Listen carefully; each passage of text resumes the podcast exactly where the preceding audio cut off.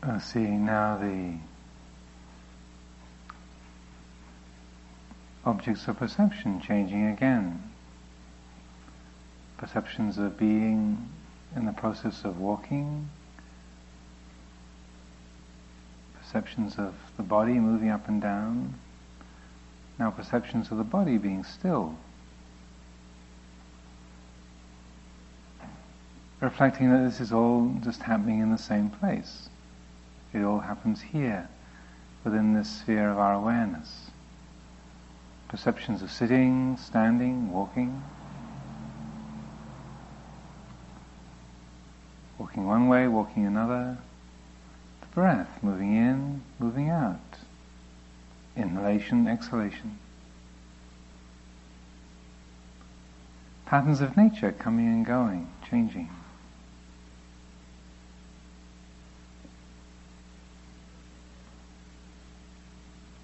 So as we sit, perceptions of the body, sitting, the posture, steady and stable on the ground, a chair. Once the attention is grounded once again in the present moment,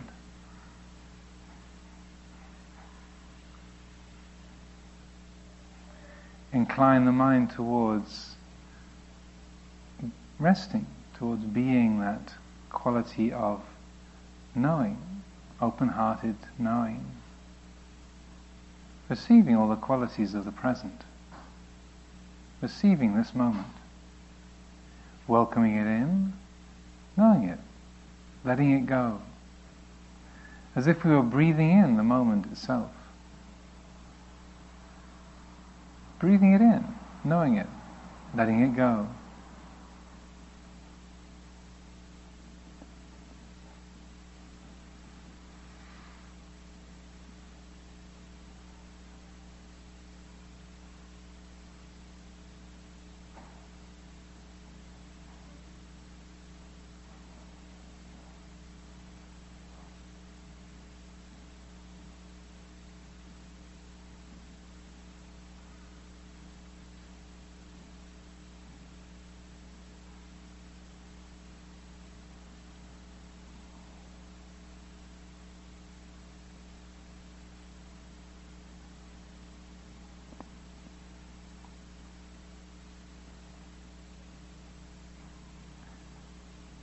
Whenever the mind is distracted, which literally means pulled apart. Attention tied to a sound or a thought, an idea, a mood. When you notice that, that entanglement, take a second or two just to notice how that feels, how grasping, identification feels.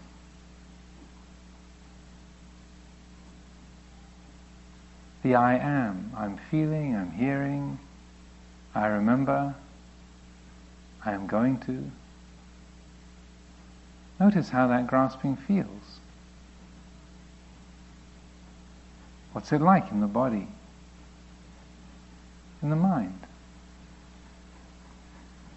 And then let go, reflecting on the basic transiency, emptiness unsatisfactoriness of anything the mind grabs hold of, how it can't be kept, how it's essentially ownerless. And in recognizing that quality, allow the letting go to happen on its own. If it can't really be owned, why bother trying to own it? It's not really who and what we are why bother claiming it? So that the letting go, the releasing, comes from a, a profound place, from a, a radical place within the heart.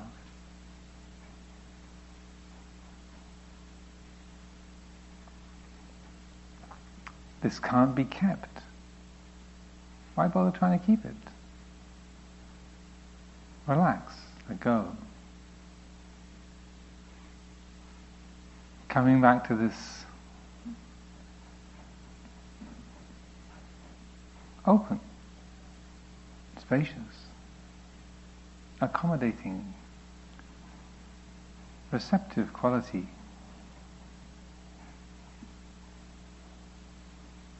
Letting the world arise within the space of our awareness. Letting it arise, letting it be known, letting it dissolve.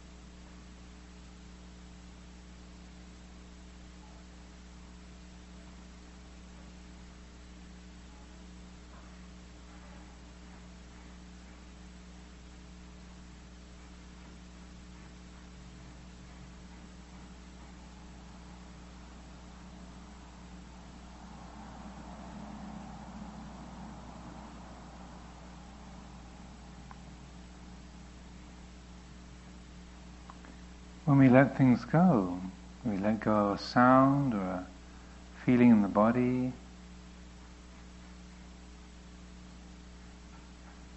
even of a thought, doesn't mean to say it's necessarily going to disappear right there. Things have their own momentum.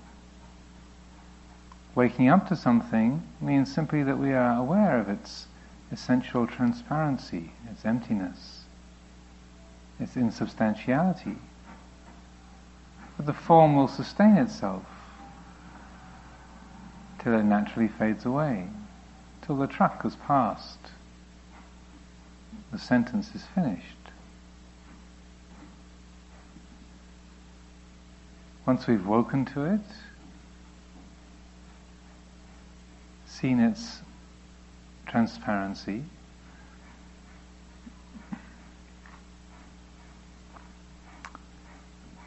then it's been let go of. There's no identification with it. And it carries on, lives its life, and then fades. In its passing is peacefulness. But even in its presence, notice how it's basically not obstructing anything.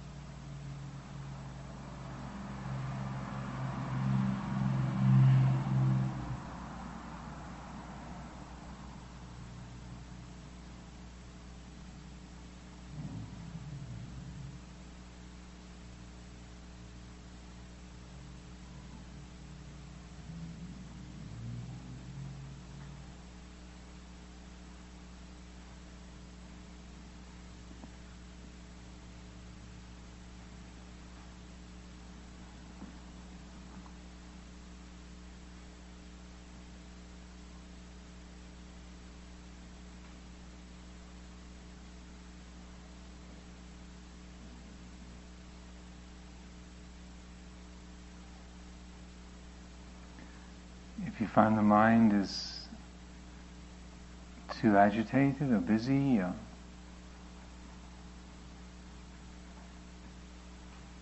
can't stay with the quality of spaciousness without being drawn into dullness and dozing off or drawn into agitation, then bring the attention back to the posture. Feel the presence of the spine, let the back straighten. Relax the body around that. Bring the attention back to the breath to refocus, recenter the attention, grounded in the present moment. That's what we need. If we need a little anchor, we need a bit more substantiality. Focus in on that. Tie the attention to that. Stay with the breath until there's a, a sharper quality of focus. And then when the, the focus is, is re-established, if there's a steadiness, resting easily in the present, the attention not wandering, then we can loosen the hold on the breath once again.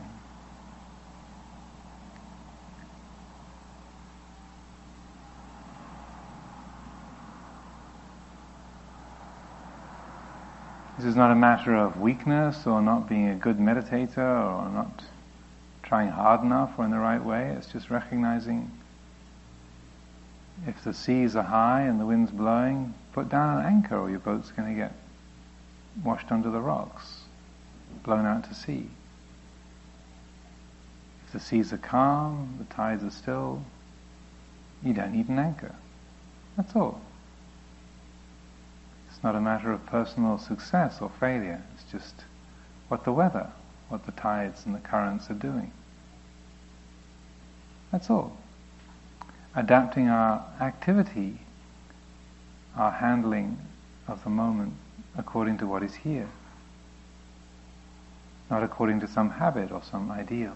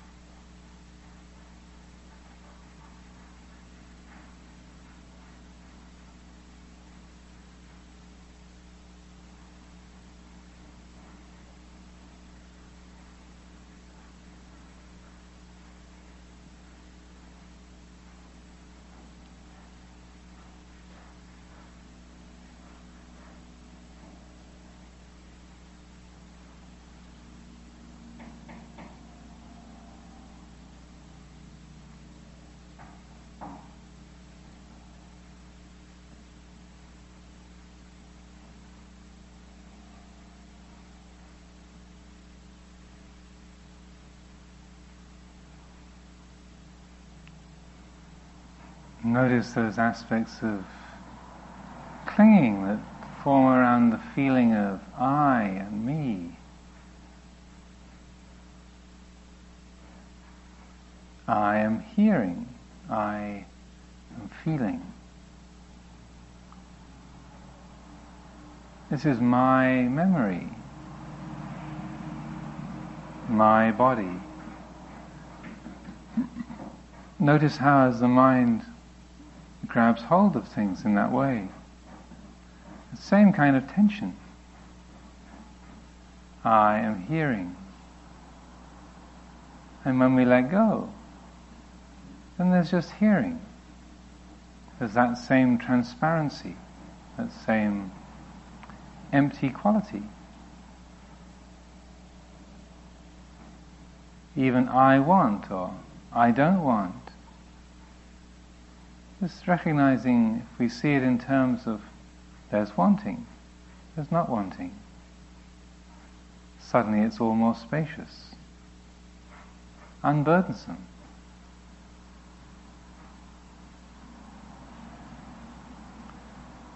When the mind grasps hold of something and claims it, owns it, tries to get it in that way, buying into that feeling, whether it's a sweet feeling of relishing, or a bitter feeling of regretting or resenting, fearing. Notice what that, that buying into feels like. Notice what that clinging feels like. And then when we let go, when there's a, a recognition of that and the heart releases, relaxes, relinquishes, take a moment to notice how does it feel when the clinging stops? What's it like when the heart is free from clinging? How is that?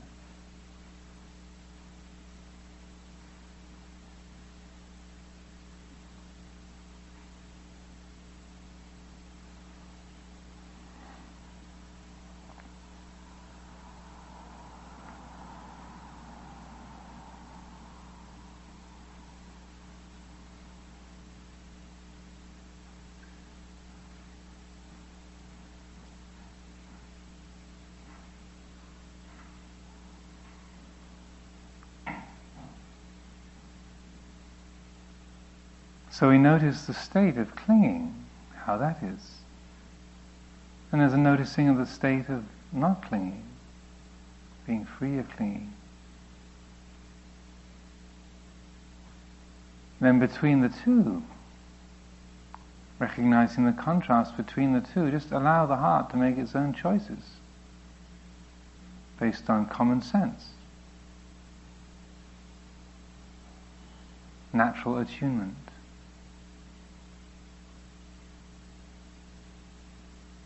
How sweet the, the quality is, the heart free from clinging. Spacious, bright, peaceful. We don't need to convince ourselves of that or tell, us, tell ourselves it's a good thing. It speaks for itself. It's common sense. It's not a theory or even a promise. We know it for ourselves. And the feeling of clinging, identification. This is mine, this is me, this is what I am. That quality of conceiving, the I, me, mine.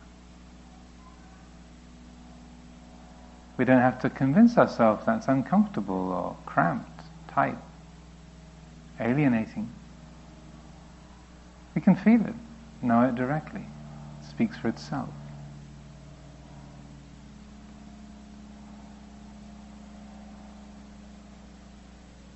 So clearly recognizing these two basic attitudes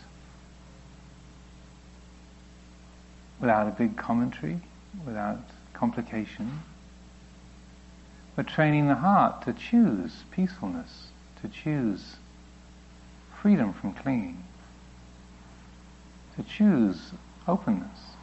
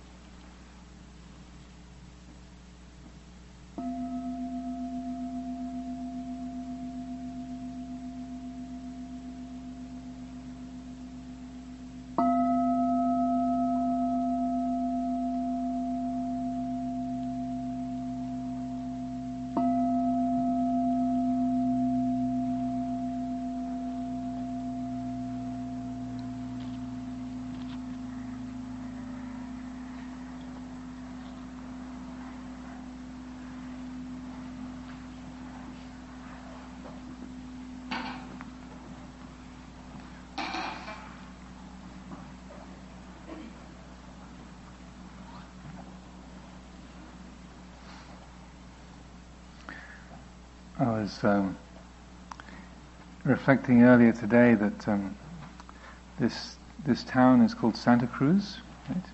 My extremely minimal knowledge of Spanish, um, my understanding is that means Holy Cross. Is that correct? So um, good so far, so good. because uh, the uh, the famous Thai meditation teacher and philosopher Ajahn Buddhadasa was he was quite instrumental in uh, uh, um, developing Buddhist Christian dialogue in in Thailand. And also he used to teach Buddhism in a Christian seminary in Thailand. And also um, he helped to translate the Bible into Thai. So he was very ecumenically minded. And uh, but uh, he he said uh, he always he felt that the the symbol, uh, the Christian symbol of the cross, was an extremely appropriate um, symbol, in particularly in English-speaking countries, because to him uh, the cross represented the word "I" deleted. so. Uh, if you, were, if you were wondering where that was going. So. What's he talking about now? So uh, that uh, uh, this is a, a, central theme in, in Dhamma practice. This uh, understanding the um, the role of the, the feeling of, of self, and oftentimes gets represented that the Buddha taught there is no self, and and then we wonder, well, if there's no self, then what is this? if I don't exist, what, what, what's, what's real? Because I seem to be the most real thing around here. But if I'm not here, then what?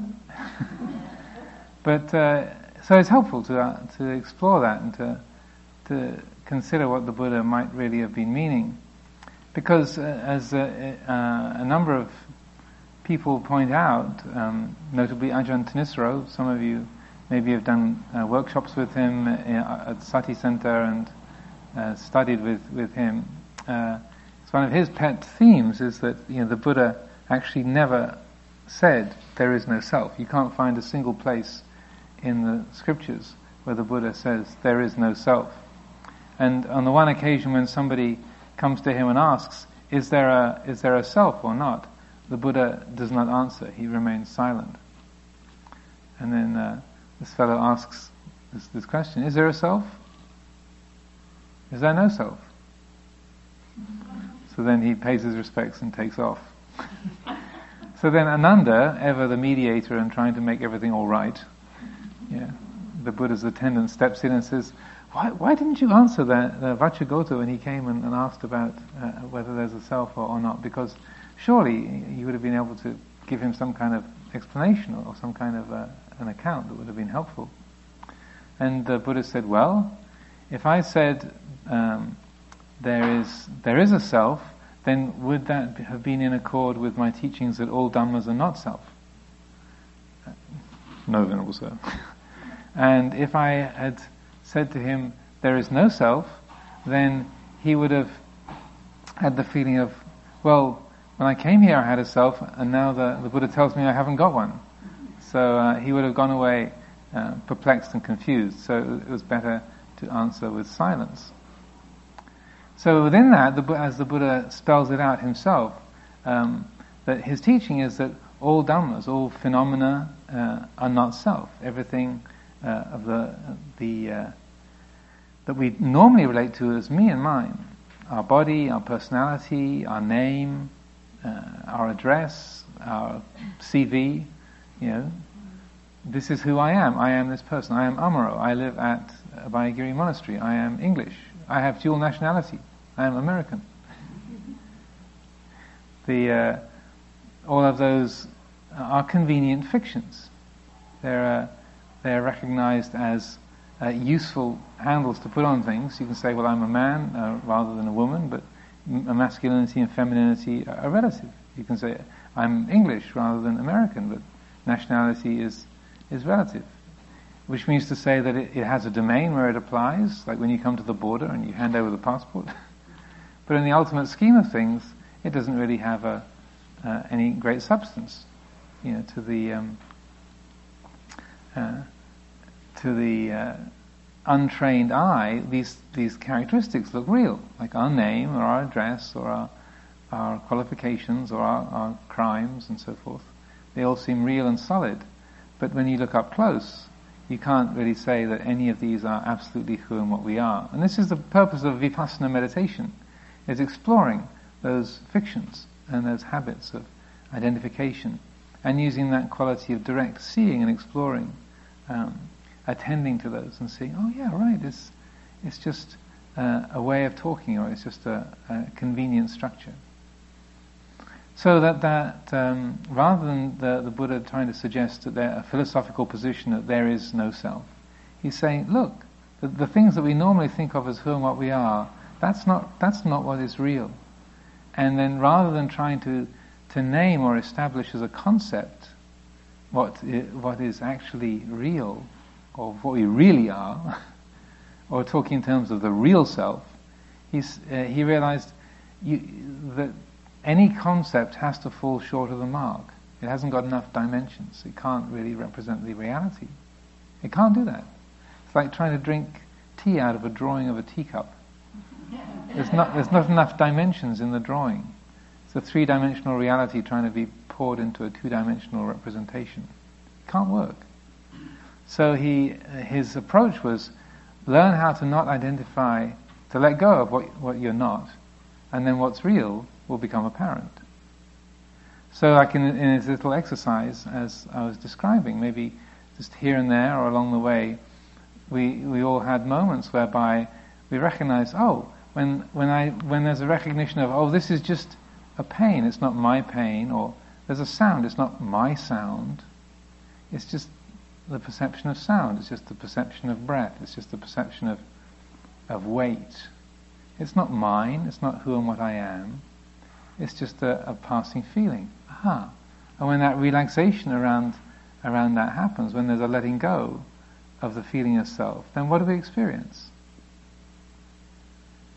There's peacefulness, clarity, no sense of self. Even if it's just for half a second. Isn't that the case? There's just simplicity, purity, peacefulness. Huh then the thinking mind can wade in and say, "That's what I am. I am the ultimate. I am purity. I am simplicity. I am the ultimate emptiness. That's what I am." Next contestant, please. Because the, the, there's this groping, this kind of uh, uh, fumbling and, and hankering for some defined being. We want to be something, but that's the habit of becoming. We, we're addicted to defined being, being a success, being a failure, being, uh, being a person, being a, uh, identified with our job or our address or our uh, Buddhist group or the Buddhist group that we don't belong to. you, know, you know, it doesn't take much. Anything will do. And so just getting to know that feeling of identity what that what that's like, and then letting it go. So the, the deletion of the cross. So you, you have a very auspicious name for your town. That is the deletion of the I. Is letting go of the that, that self-centered perspective. That uh, how easy, how pleasant life is when it's not mine. when it's not who and what we are. It uh, it's suddenly becomes unburdensome. It loses its, its weight, its, uh, its burdening quality. And so that uh, that's why, the, in, particularly in Buddhist practice and Buddhist philosophy, there's such an emphasis on understanding what that feeling of I and me and mine. In Pali, uh, the I am feeling is called ahankara. and then the feeling of mindness is mamankara. Interestingly enough, the Pali word for, for mine is mama.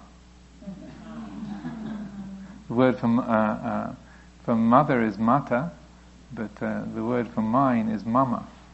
So, but uh, to me, this is my pet theory. This might be completely folk etymology, but to me, the primordial owning is of the infant for the mother, like mama, mama. You know, that's mine. You know, my source of comfort, my source of nourishment, my source of security. Uh, and that uh, I wouldn't be surprised if that's how the, the word formed itself over the, the uh, centuries of development of the language. Mama, mine. the, the, the, the, primordial sense of owning. Um, so that, that uh, and that quality of conceiving ourselves as a thing, as an individual, that is the source of alienation. That's why we end up feeling alone, me alone, and separated from that. The stronger the sense of the I is, and the stronger it's believed in, then the more we feel alienated and, and alone, lost. And then the more that, that that I feeling is seen as a convenient fiction, something that's transparent. You know, the ego is a useful thing. It has its place in nature. We wouldn't have it. It wouldn't have developed if it wasn't useful. But it's where it overspills its boundaries and uh, and we take it to be an absolute reality that I am is a, as an absolute truth, then there's there's immediately the quality of, of alienation and, and, and discontent.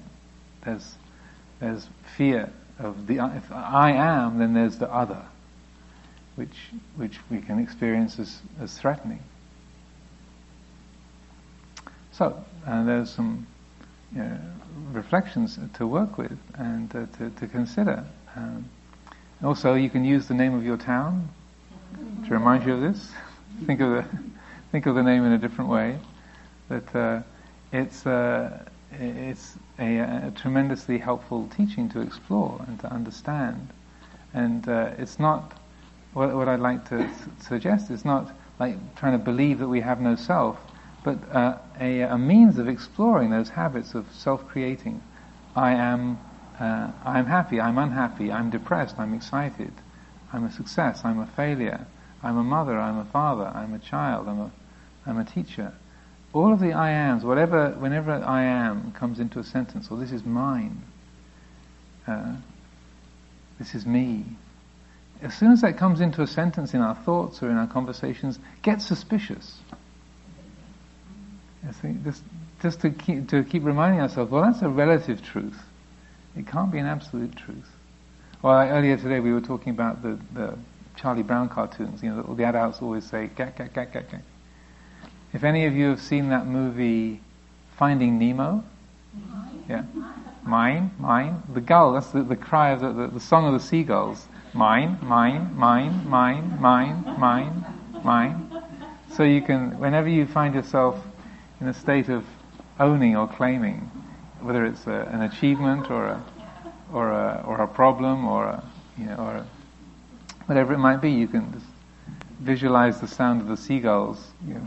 And they have this one, I don't know who did the, the graphics, but they have this wonderful expression, mine, mine, mine, mine. Like it's sort of slightly pompous and assertive. It's mine, mine, mine, mine, mine.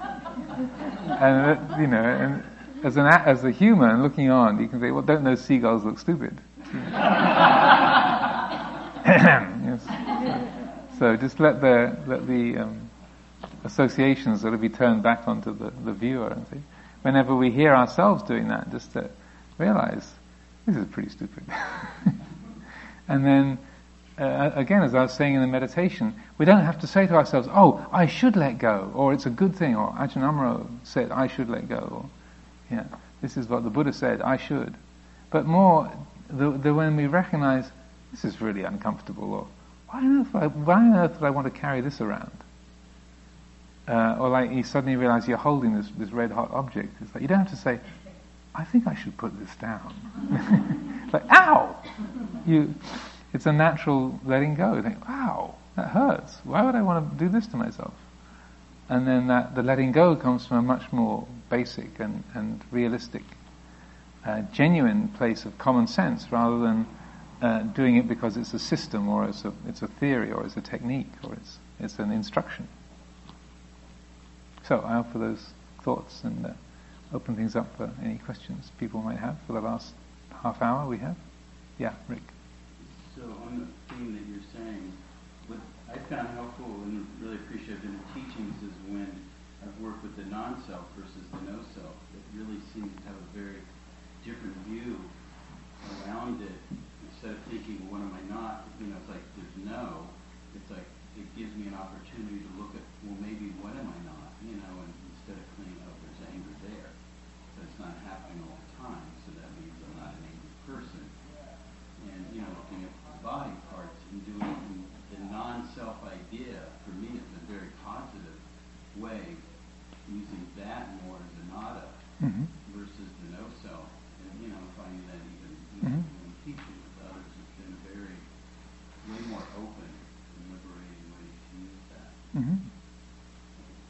Yeah, it's, it's, well, you're saying non. I, I've been saying not, but it's pretty much the same thing. I mean, it's it's because the it's also the difference between using the the principle as or, or taking the principle to be some kind of philosophical position, like the Buddha tells us. You know, the idea that Buddha tells us to believe that there is no self. That's not how it's meant at all. It's uh, if you if you look at the Buddha's second discourse, the one that he gave in the, the in the deer park, called the, the discourse on not self, the Anattalakkhana Sutta. What, what he, which is the first time that he used the teaching on anatta, that it's a method of analysis. He's saying, okay, is the form, is the body, is it, uh, is it permanent or is it impermanent? Does it change? And then so his friends say, yeah, it changes. Okay, so that which changes can it be said to be totally, satis- totally, totally satisfactory, totally dependable, or not? Uh, and I say, well, no, it, it, can't always be totally satisfactory. It can't always be dependable. It's, it's unsatisfactory. Okay, so then that which is impermanent and unsatisfactory, can that be said, this is me, this is what I am, this is myself? Es, es, es, es, uh, es, uh, how's it go? Etang mama et eso hamasmi eso me ata. And then they say, no, uh, it can't be. Because with the implication that anything that is our true self would be, uh, would be, would be uh, happy and dependable, would be, would be, satisfa- would be satisfying, be ultimately satisfactory, and, and be you know, ultimately uh, dependable and ever present. So then he goes, okay, that's with the body and the world of form. Okay, feeling. Does, do feelings change? Yes. Therefore, if they change, can they be permanently and absolutely satisfactory? No. Okay then. Then perceptions, mental formations, emotions, and then consciousness itself. So he goes through each one. So the anatta teaching is it's a method of analyzing the body, feelings, perceptions, moods, emotions, thoughts, memories, uh, consciousness itself. And then, okay, you're, you're using it as a way of analyzing that and looking at uh, the fact that these are these none of these five categories can be can it be said of them. This is uh, this is mine etang mama. E, uh, this is uh, this is what I am eso hamasmi. Uh, this uh, this is myself eso me ata. No you can't. So it's a, in a way deconstructing the habits so it's a method of, it's like a, using a, a if you've ever done any, any sewing, it's one of those little stitch unpickers. that when you, we do a lot of sewing as monks, you know. So, so you, and you often, your lines are not quite straight, or your folds are not quite right, so you have to do a lot of unpicking. So these teachings on, anicca, dukkha, anatta, they're like your little thread unpicker. You can, you can get in there and you can unpick the stitches that have been, you know, done incorrectly. So it's a tool to, to deconstruct um, sort of deluded habits of, of thinking and attitude. That's the main, the main purpose. Any other? Yes? Um, you use the word moods. What, how do you define that word? Wow. a feeling, a mood of. Uh, so, happiness I would call a mood, depression I would call a mood, um, excitement I would call a mood, fear I would call a mood. I mean, it's, a blurry line between saying what's an emotion. It's like an, an abiding emotion, often that's a bit more in the background rather than, and it's over an extended period of time rather than just a flash of, of irritation. Um, so like if you're feeling cranky, like say, I'm in a cranky mood this morning, but it, you say, I would use that there's still a, an irritated feeling, but it's um, more of a of an extended or sort of abiding quality. So it's not. Very, I mean, it's not something that is clearly distinguishable between emotion, perception. Well, they all inter- they all interweave with each other, um, uh, particularly emotion and and mood. Um, so um, one of the, the most helpful teachings on that is in, in the, the four foundations of mindfulness, which you might be familiar with. Well, the third of the four foundations is called uh, Chittanupasana. So chitta is just the word for, for mind. And it means uh, the, the contemplations of, of mind. And, but it mostly revolves around what I would call mood. So the Buddha then says, uh, knowing the expanded mind is expanded and the contracted mind is contracted. Knowing the agitated mind is agitated and the unagitated mind is unagitated. Knowing the angry mind is angry, knowing the mind free from anger is being free from anger, so on and so forth. So he's describing these, um, uh, what you can call a mood or, or an attitude or a, an, like a, a, um, a, a, state of mind of that, of that nature. There. And then generally what he refers to in that, that, that part of that teaching is um, on the emotional level. Perceptions tend, uh, in, in Buddhist psychology, it tends to be more in the realm of perceiving color and sound and, and taste and smell and so forth. Uh, but it also, um, there's, a, there's a particular teaching where someone asked that question, um, uh, perception, uh, feeling, perception and consciousness, are they conjoined or disjoined? Can you entirely tease them apart from each other? And the Buddha said, no, you can't. Yeah, well, actually, it wasn't the Buddha. It was another. It was actually, it was the uh, Arahant nun uh, uh, Dhammadinna. It was one of the enlightened nuns who was doing the. Who was in that dialogue, and she said, "No, you can't. You can't fully distinguish them. They're, they're, they're figures of speech that you use, so they're broad brush categories." But so I, I use mood just to, in the way I was describing, referring to uh, a, a, like a long-term or, a, or an extended uh, attitude or, or emotional state. But it's the kind of thing that we most easily identify with. That uh, in, in, terms of being a character type, say, you know, I'm uh, I'm depressed, or I'm unhappy, or I'm, I, am i am excited. And they seem so real, it's so natural to identify with them that I am that. It seems so normal to, to say that, to, but so to recognize, oh no, this is just a happy mood. This is a depressed mood. And, uh, and so sometimes even just to say the word just, you can feel like, because it, it can be so real.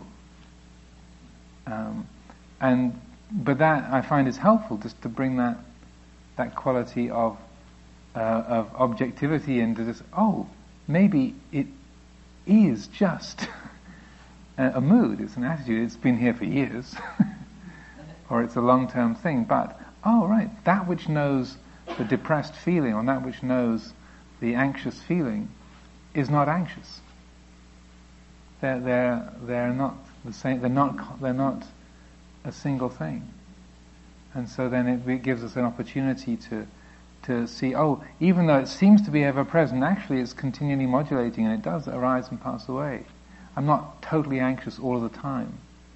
Anxiety arises and fades away, but it can be a, a well worn habit. So then you, you think, oh, I'm an anxious person. That's what I am. And then this way of looking and exploring our mind and using the meditation in that way helps us to see, well, no, uh, that's just a figure of speech. That's a convenient way of talking about it. I have a habit of experiencing anxiety and buying into it. anxiety arises. It's not ever present.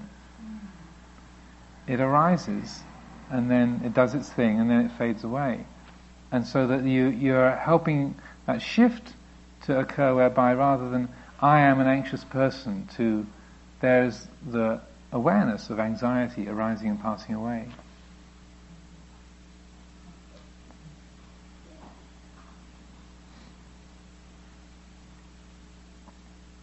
Yes, Irene again.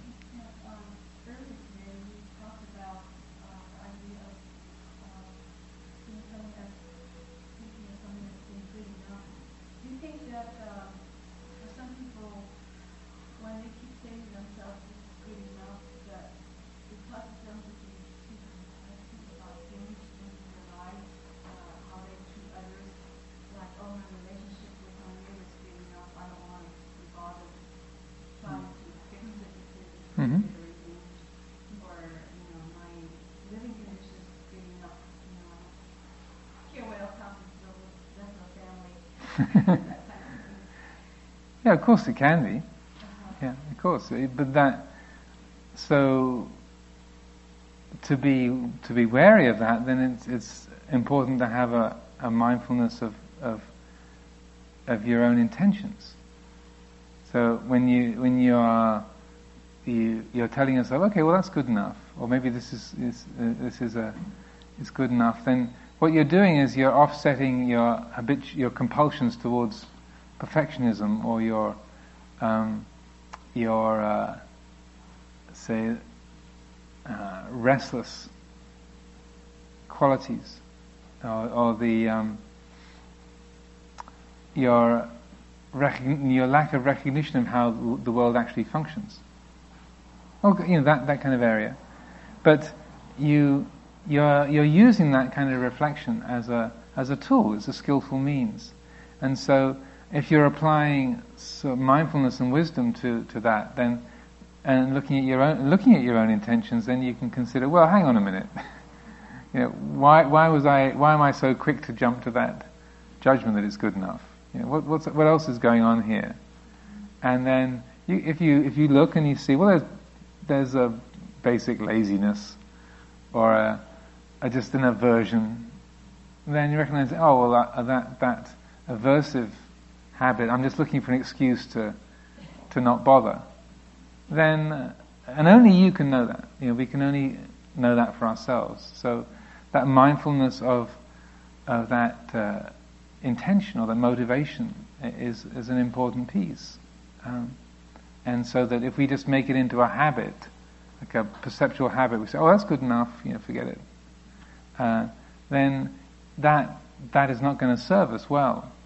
But if we if we take it as a principle and then apply it with with discretion, using mindfulness and wisdom, then it, then it will be helpful.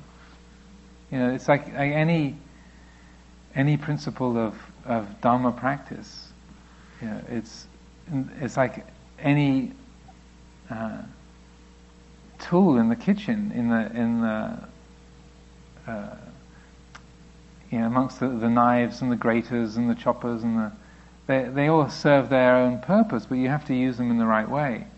But they, they are not intrinsically useful and good. Uh, or the, all the, the tools in a, in a surgeon's uh, you know, operating uh, kit. They all have their own particular purpose, but you have to use them in the right way. The tools can't do the job on their own. They have to be applied with skill. So it's exactly the same with any kind of principle of Dhamma. You know, concentration practice, there's, there's wrong kinds of samadhi, there's wrong kinds of insight. There's, just earlier today I was saying, uh, talking about the, what are called the defilements of insight, the vipassana upakilesa. And these are things like, uh, that at, they can be the, like, aspects of meditation or meditation experiences that are grasped in the wrong way. So it can be things like all-encompassing knowledge, uh, unremitting energy, continuous mindfulness. These are problems. you might think, well, hang on a minute, I'd like problems like that. But they, if if they are grasped in the wrong way, they are on, on the one level they can be incredibly wholesome. But they can also, if they're grasped incorrectly, they can turn into major obstructions. Probably most of us have been on retreats at some time or another where somebody's got got carried away with some aspect of meditation, got over concentrated or got deluded in in some state, and uh, so that which was uh, a useful tool has been handled wrongly, like picking up the wrong end of the scalpel, Aye. you know, or uh, the using the the the knife in the in the, the knife drawer in the kitchen to threaten the other cook, you know. That's not the way to cut the carrots. Yeah. So, this kind of principle, if you if you just apply it blindly or think, oh, well, it's always useful and right, however you handle it, however you apply it, then you're going to create trouble for yourself. But it's a, I mentioned it as a, a very, very helpful way of offsetting that um, uh, that habit of of uh, never uh, allowing ourselves to to um, be content with the way things are. Uh, it's always got to improve it or fix it or change it. It's like the uh, um, that being able to see things that was, in a way it's rather like uh, uh, there's a, a an aphorism of Suzuki Roshi which is everything is perfect exactly as it is, but there's always room for improvement.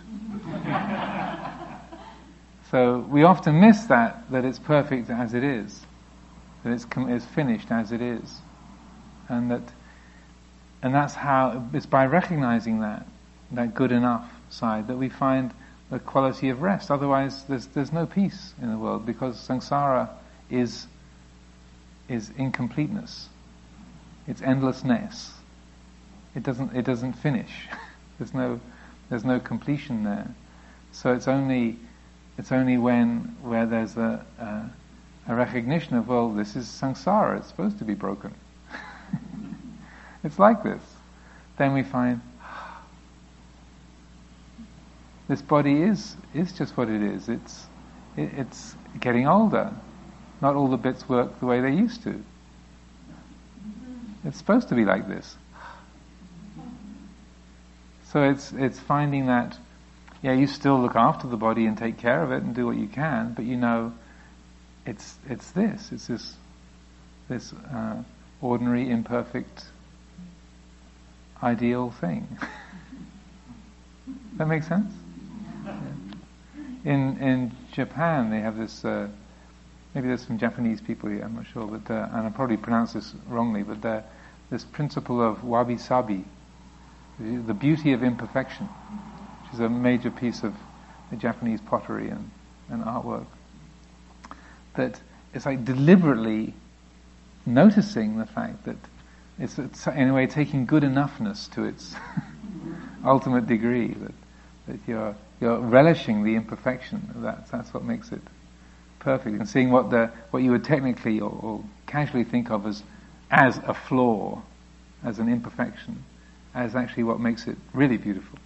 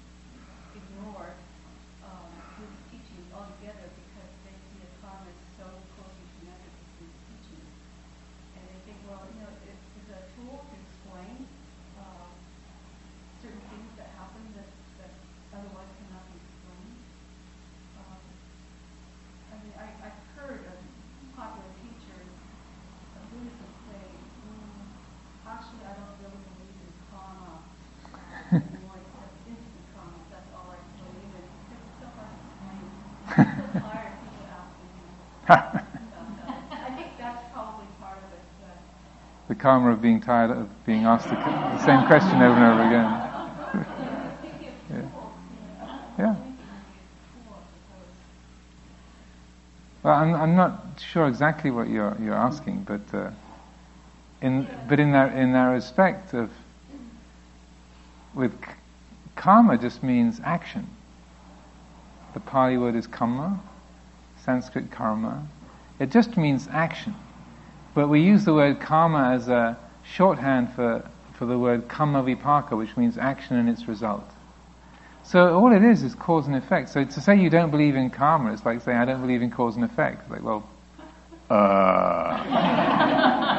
Let, us go to let's go to physics 101, shall we? You know, okay, now, you know, gravity. You know, because because I lifted this up and then I let it go, then it drops. There's a cause and there's an effect. It's like it's not a matter of belief, really. You, know, you can see that. that it just it, it can mean that. That's one very small subset of it. It's just action and its result, cause and effect. Um, and so it's uh, if you if you narrow it down, you make it just boil it down to its essence, then it's that that's the the heart of it, and it's it's not it's not nothing to do really with the belief system. The Buddha was a pragmatician. He was pragmatic rather than being an idealist.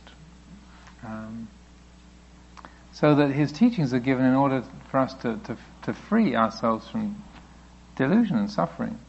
And so that those kind of teachings, rather than trying to be some sort of huge philosophical map that describes the whole universe, or it's, it's, it's more important to say, use them for recognizing how our life works.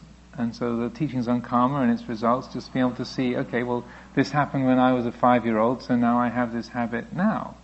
Like that, because of eating a tangerine with its skin on when I was one and a half, I now dislike marmalade.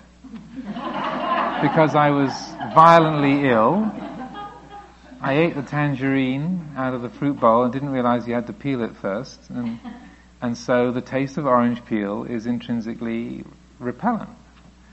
Some people can't believe why I don't like marmalade, but I know, like, the, the taste of orange peel makes me go, ugh. Cause and effect, you know, it's, it's nothing mysterious about it. Um, whether it's because in, in, a past life I was cruel to a tangerine, you know,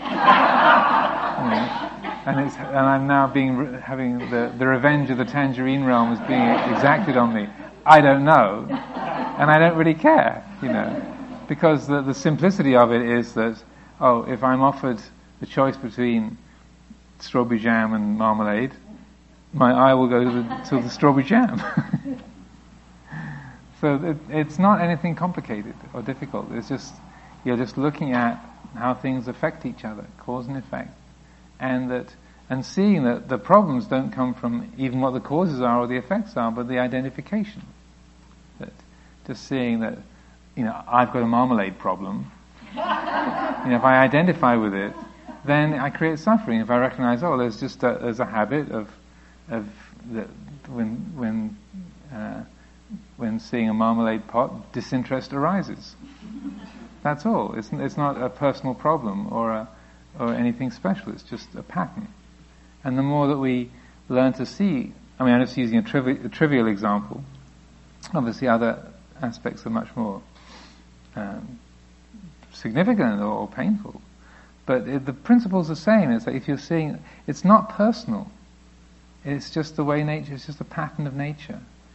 And so the, Buddha's, rec- the Buddha's encouragement of, for reflection on equanimity is, I'm the owner of my karma, born of my karma, related to my karma, abide supported by my karma.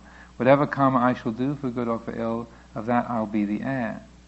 That's, and then the result of, of reflecting in that way is it brings us to a quality of equanimity. It's like, oh, it's not personal. It's not success and failure, gain and loss.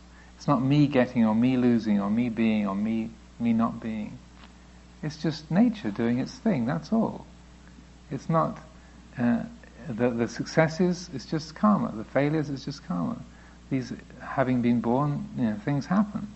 It's just action and its result. Just the nature doing its thing. It's not a personal achievement, it's not a personal loss. It's just this.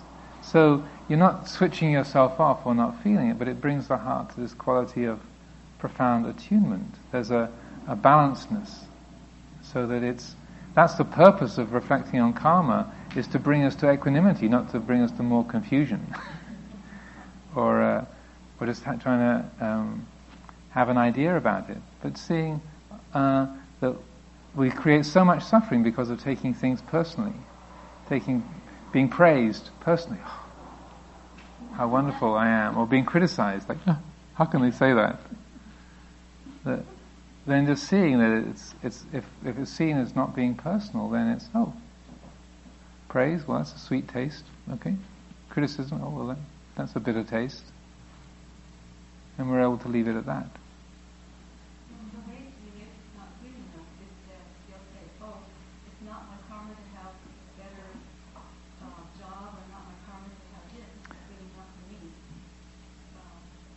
Well, again, it's totally about how you handle it. I mean, that could just be fatalism, and it's that's related to this the the the, the weird um, the the the, uh, the weird philosophy of the right path or the you know the right thing.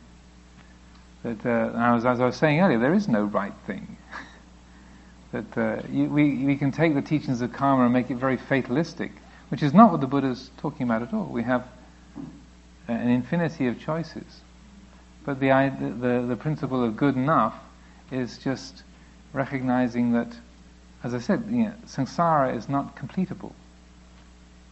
You can't, you can't find finality in the conditioned world.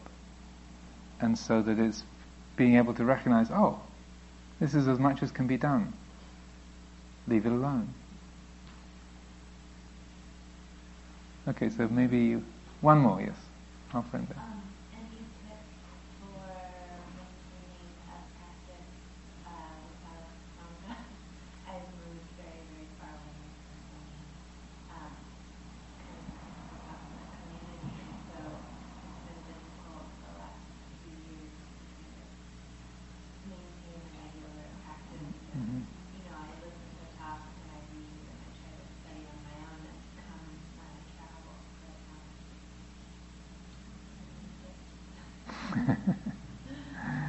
um, well, um, it's uh, there's a number of, of uh, different things um, in terms of. It, it's really uh, also depends a bit on what things are helpful to you or what are important to you. You know, whether it's um, just the commitment to it, what supports a commitment to a daily practice, or just a sense of personal contact. You know, um, one thing that, that you, you can do is um, find you know, a few friends that say, would, would you mind if I called you up every couple of weeks and we have a and we have a, a Dharma conversation, not talking about what's in the garden or what the weather's doing, but and uh, and just creating those kind of, um, uh, kind of spiritually based contacts just with a, with a few friends say, would you, would, the, would you mind doing that? Or, uh, also, one of the things that to, to, to do that with is to make a, if you have a, interested friends or people that, that are like-minded, to create little project together. Say, okay, let's, let's look at this particular book together, or let's, let's take this sutta and uh, make a, a, a project out of of looking at it during the week, and then I'll know, call each other on Saturday morning, and then have our have our chat about that. So actually putting some bones into it and giving it some form rather than than just having a uh, like a undefined. And then then it's something that you're both working on, or all three or four of you are working on, and and so while you're doing that, you're also thinking about each other, and then they're, they're thinking about you, and so it's in a way sustaining that quality of, of connection. And then I'd say just the um, tapping into the various, uh, as it sounds like you're doing, various uh, activities and programs from a distance. So, so where do you live now? Where? Uh, small town in Pennsylvania. Pennsylvania. you came a long way today. Yeah, thank you. I'm so glad to be here. okay, well, very good. It's uh, reached 4:30 now, so. Thank you for all of your uh, good questions and your good company through the weekend. Uh, very happy to have spent this time with you all. And thank you, Mary Grace, for creating the invitation. Excuse to come back to the the place of the deleted eye. the holy, the holy place of the deleted eye. So I wanted to make a couple of announcements. Do you want to do the share your blessings again at the end? okay. No argument with that. Okay. So I'll do announcements first and then we'll. Let's do the sharing of blessings first.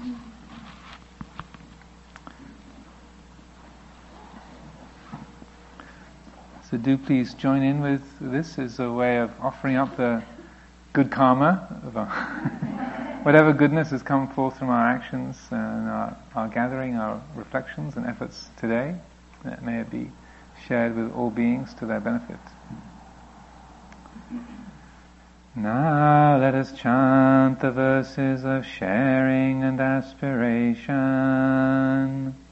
Through the goodness that arises from my practice, may my spiritual teachers and guides of great virtue, my mother, my father, and my relatives, the sun and the moon, and all virtuous leaders of the world.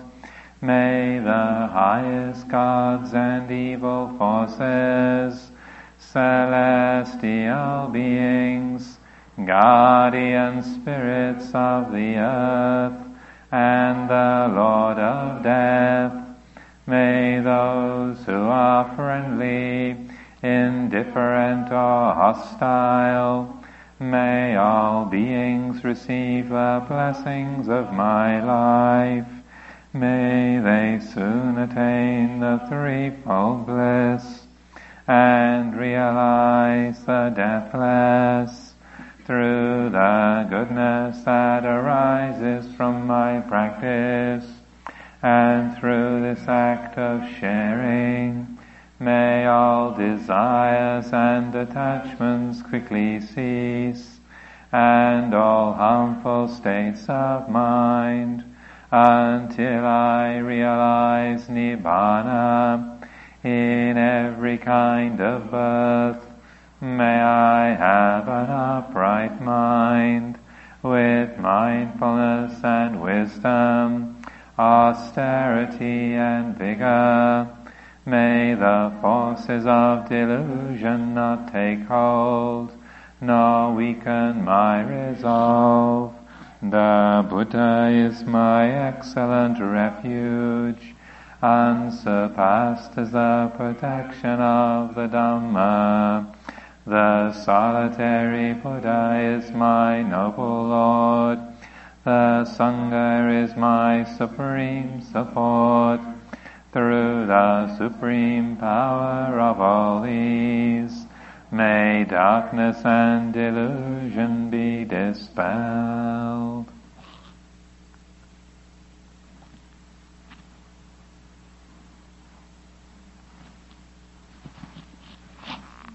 So a couple of announcements and then one more thing. Um, the announcements are we could sure use some help cleaning up.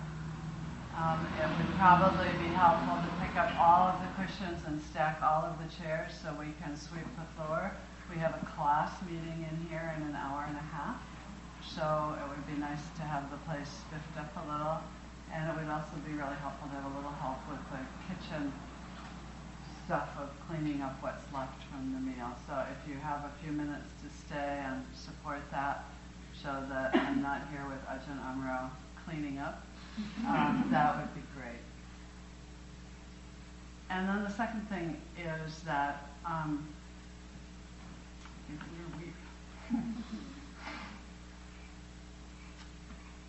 we have no idea if or when we ever have your presence here again. And Ajahn Amaro has been an enormously important thread and part of Vipassana Santa Cruz since its inception, since the very earliest years of my teaching here. A great support to our community and to me. So I would like us to offer you our respects. So this is three bows, and those of you who are comfortable bowing, please bow, and if you're not, offer your respects in any way you'd like